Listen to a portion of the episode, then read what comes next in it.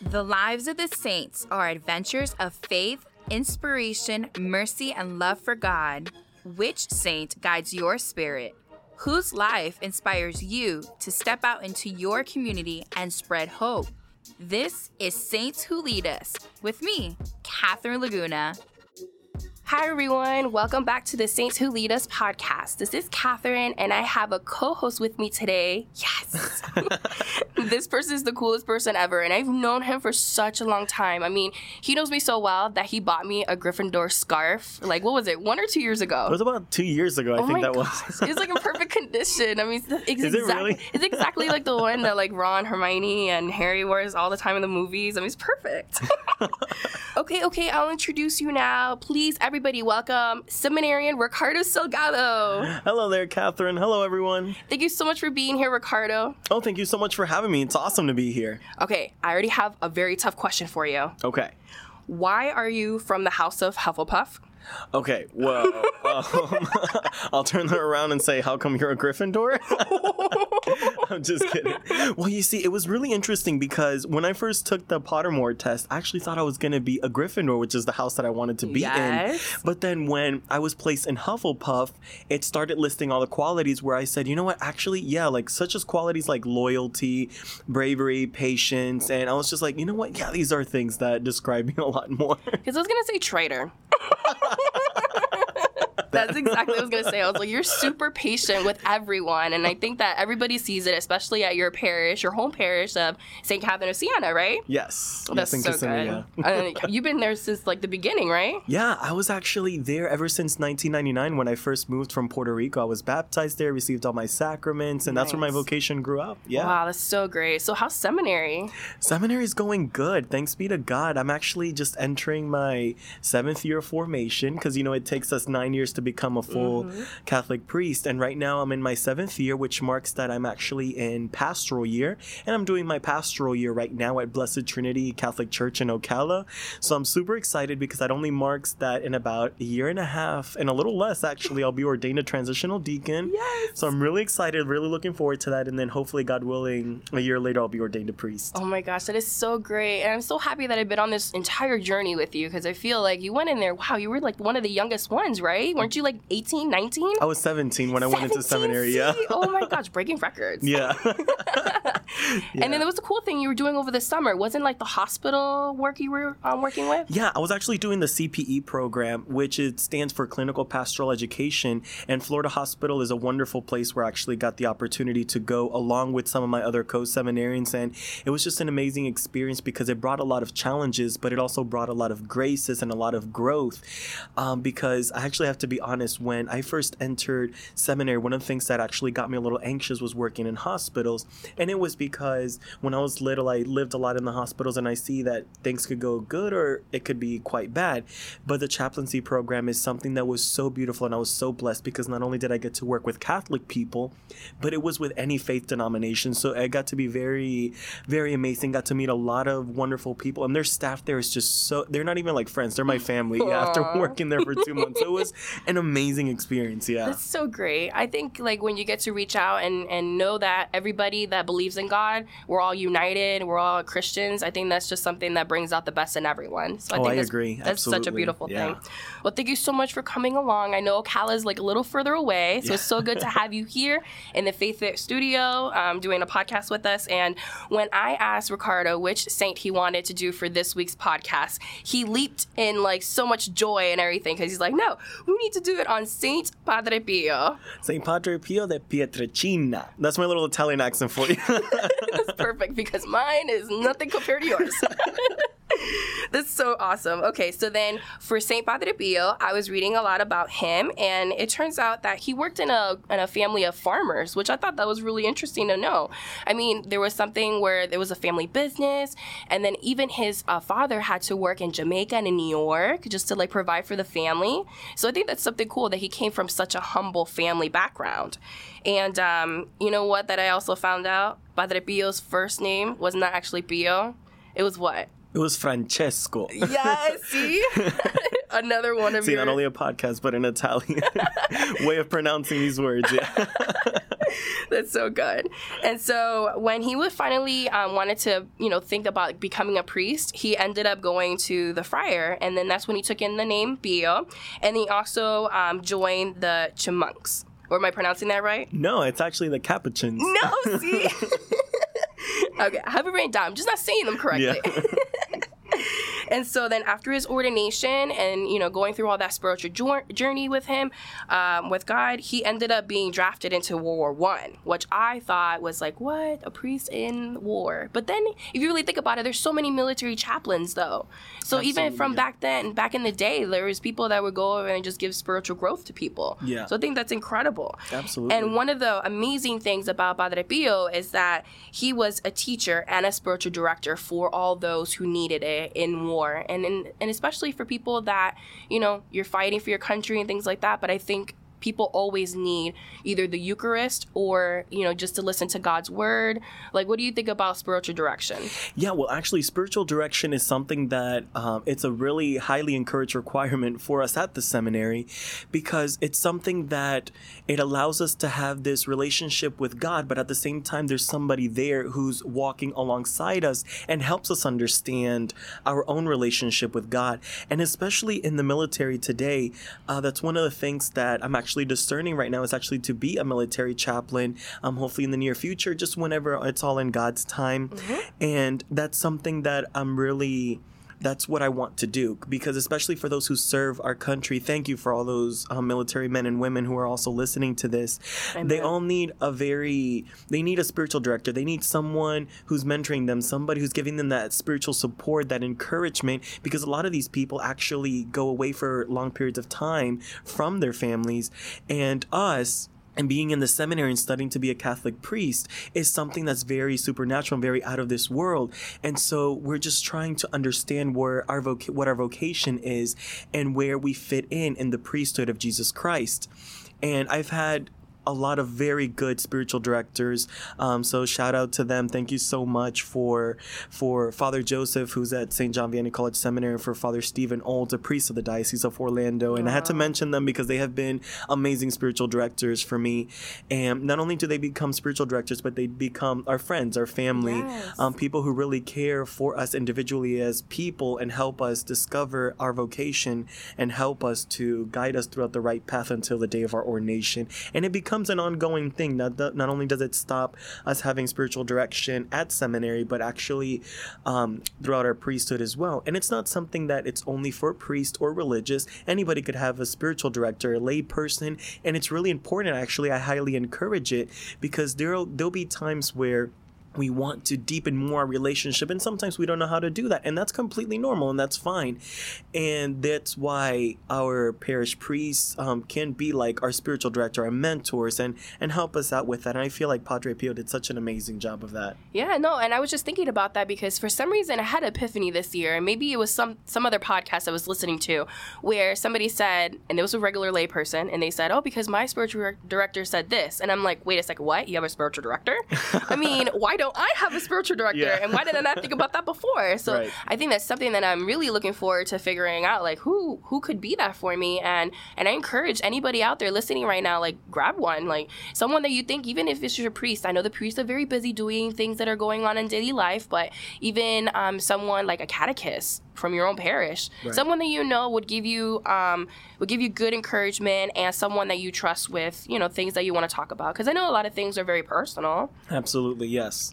And every time when you go through spiritual direction, this is something that stays strictly confidential between just you and your spiritual director. So it's something that I highly encourage. It has gotten me through so much, and I'm so thankful for spiritual directors. That's so good. So then there's something that happened to Padre Pio when after he spent some time in the military, is that he got sick. So then he actually had to be discharged from the military. But from there, his life took off, because he did so many amazing things after that. And he entered the friary of San Giovanni Rotondo.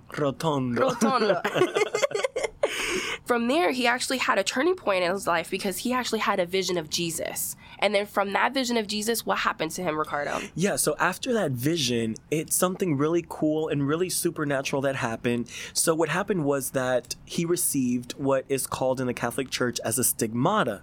Now, for those that don't know what a stigmata is basically the five wounds of Christ. Some of the saints have received all five, which the five wounds are the crowning of thorns on the head, the two that he had on his hands, and the two that he had on his feet. In this case, Padre Pio received three. He received one on each hand, and he also received a shoulder wound. Now, which one's the shoulder wound? He was actually receiving the same pain that Jesus had when he was carrying the cross. Wow. And part of this, as we will see later on, that Padre Pio was also given that supernatural ability in his fullness with Christ, that he was able to pretty much see more of the beyond. And part of that was that he, when told one of his friar brothers, that he said, you know what, I feel like later on I'm actually going to have a lot of pain and I won't even be able to put on a simple undershirt because of the shoulder pain, because it was so unbearable, that pain. Oh my goodness, wow. And so something that I found so surprising about all of this, especially the stigmata, was that for a very short time, there were people like in the church, medical people, they were saying that Padre Pio's stigmata wasn't legit. It was something that maybe he was making up. Like, I mean, I think you were telling me a story about the way that, you know, if he covered his stigmata too much. Like, can you tell me a little bit about that? Yes, of course. So Padre Pio's stigmata was something that even in his own community, they were notifying it as him doing self-harm, that it was something that he was actually making up. And the thing was that once after his vision of Jesus, he received the stigmata.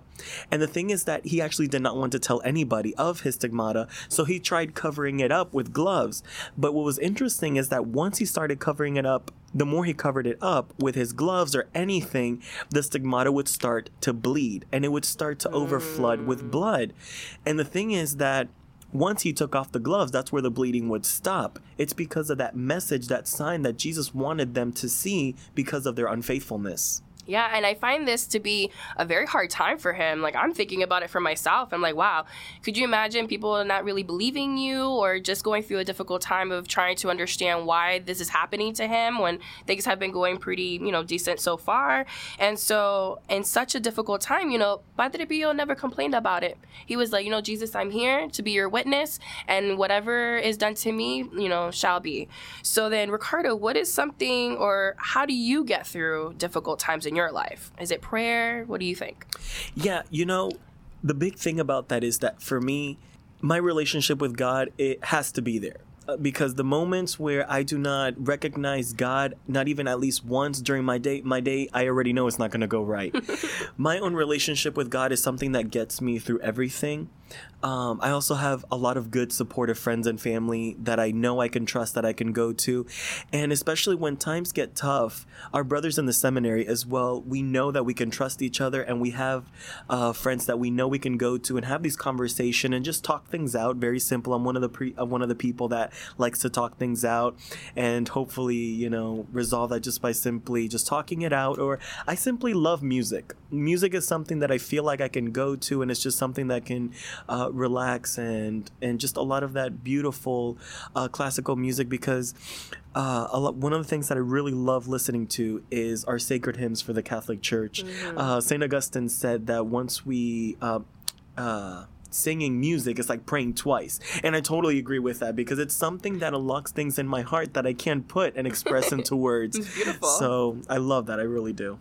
That's what I go to. No, I think that's great. And so after the stigmata, Padre Pio hardly left where he was located at with the Franciscans. So something that did happen was people came to him. They're like, well, you're not going to leave. We're going to go to you and visit you, because they wanted to celebrate Mass with him. They wanted them to hear his their confessions. Yes. Like he grew his confessional ministry into something so large that people actually had to take numbers. Yeah, he became very popular in his time. Yeah, exactly. I mean, the lines for confession with him were like 10 hours long. It was something that, were you saying that he never left? Yeah, so when he was in the confessional, it was just amazing, because sometimes he would go up to 11 to 12 hours just nonstop. And there would be friar brothers in his friary that would say, Padre Pio, it's time for you to get out. And he's like, no, I want to make sure I get through everybody.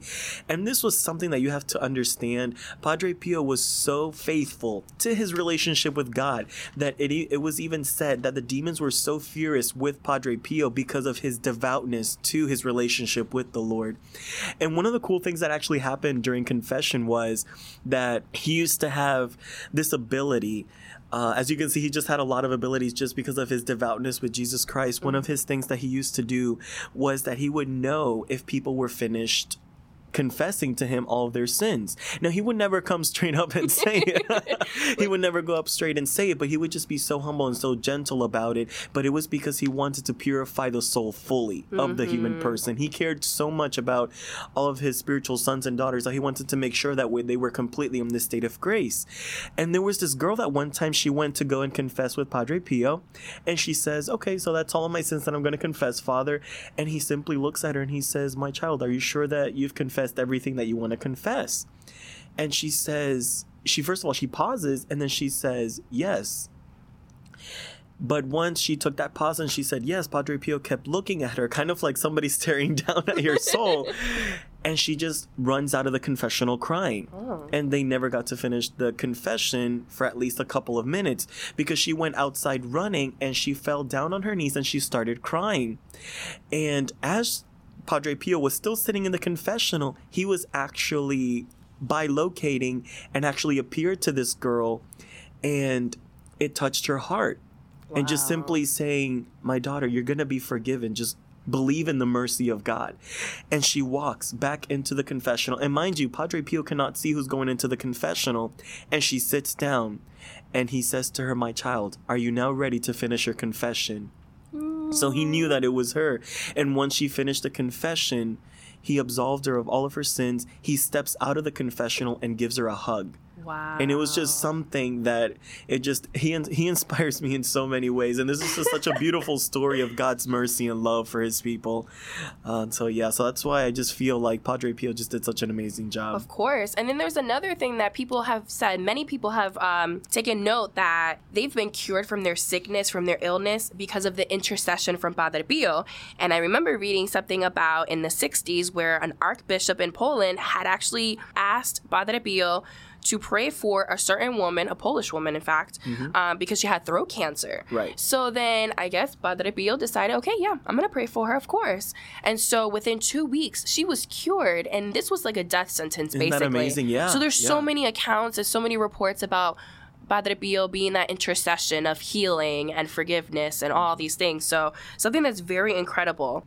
Also, then, Ricardo, wasn't there another story about the military son? Yes, actually, this mother who had her son in the military, she was very concerned because in the conditions that the war was going on at the time, she felt that her son, who actually got shot, was actually going to die. So she asked for Padre Pio's intercession. And after that, a couple days later, this woman came to Padre Pio and said, "Padre Pio, I don't know how you did it, but your prayers came through. My son right now is being healed, and not only did he tell me that he was healed, but he actually saw that you appeared to him.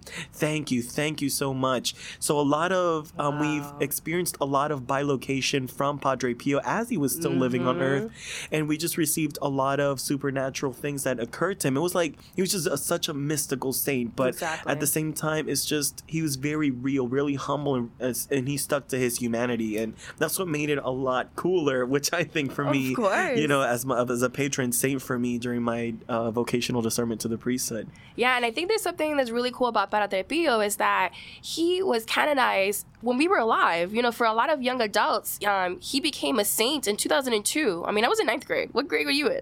I was in 2nd grade. Okay, so maybe you don't remember the canonization on EWTN where I saw masses of people just gathered everywhere. But yeah, in 2nd grade, I don't think you would remember that. No, but I think I might have been in my math or reading classes at that time.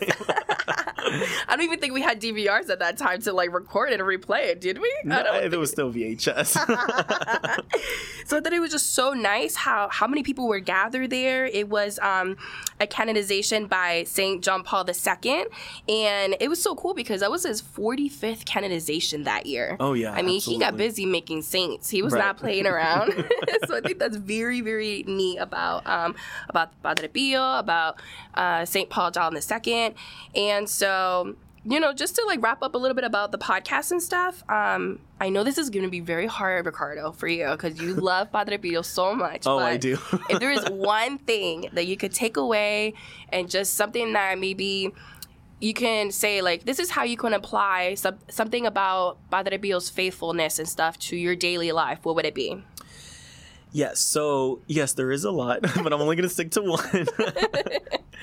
Yes. So for me, I would definitely have to say that he inspired me through his faithfulness and his relationship with God. What we have to understand is that Padre Pio, during his life here on earth, he was attacked, Catherine, so much by the devil himself and all of his demons.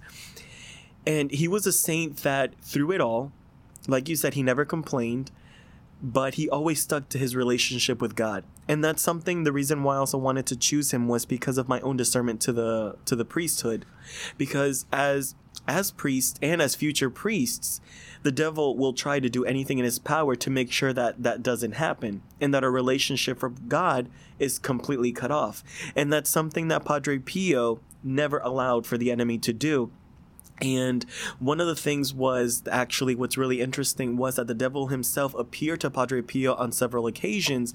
And on one of them, he actually told them that he was so furious with Padre Pio because if there was only two other people that were just like Padre Pio on this earth, it would be enough to cast them out of this world. Wow. Yeah. So it was a lot of saints that actually went through that, not only Padre Pio, but actually with St. John Vianney as well. But Incredible. That's what I wanted to take from Padre Pio is his faithfulness and his relationship with God is something that I know that I can take away from that and I can implement that in my own life and hopefully throughout my priesthood for the rest of my years. No, exactly. And, you know, just mentioning that, it came to mind something that St. John Paul II said during the canonization is that he praised Padre Pio's prayer life and his charity. And he says something like, this is the most concrete thing of Padre Pio's teaching, is that he just was such a charitable man. And I think that's just something that we can use as an example in our day-to-day life. I mean, there's so many nice things that people are doing right now, especially for like Puerto Rico. Right. I find that to be such a charitable thing for people to just like go out there themselves to help out. And it's something that is just a humbly way to live out the gospel, right? Oh, I totally agree. Absolutely. See? Okay, so then, do you know any other fun facts about Padre Pio you wanted to share as we conclude the podcast? Oh, absolutely. Oh, you're going to love this one. So recalling St. John Paul II recalled all these wonderful things and events that happened in the life of Padre Pio. But let's take it back in time to when Padre Pio himself met St. John Paul II when he was a seminarian. And did you know what he said to him? He said to him that one day he would hold the highest position in the church. Wow. And in this case, it actually came true as St. John Paul II became one of the wonderful and greatest popes of the Catholic Church. Oh my goodness, that is incredible. Isn't that awesome? Wow. See, yeah.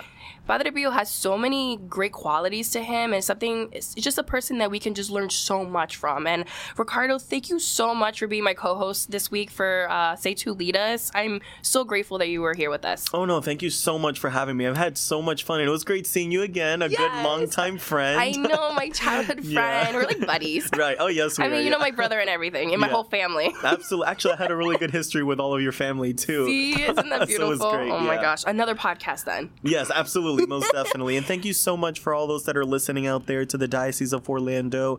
Thank you so much for allowing me this time to be the co-host seminarian for this wonderful podcast. Thank you so much. God bless you all and know that all of you will always be in my prayers. Oh, amen. And let's just make sure that we keep Ricardo and all of his brother seminarians in prayer too, because they are the future of our church. Amen. All right. So thanks for listening to Saints Who Lead Us. Until next time, have a fabulous day. Bye.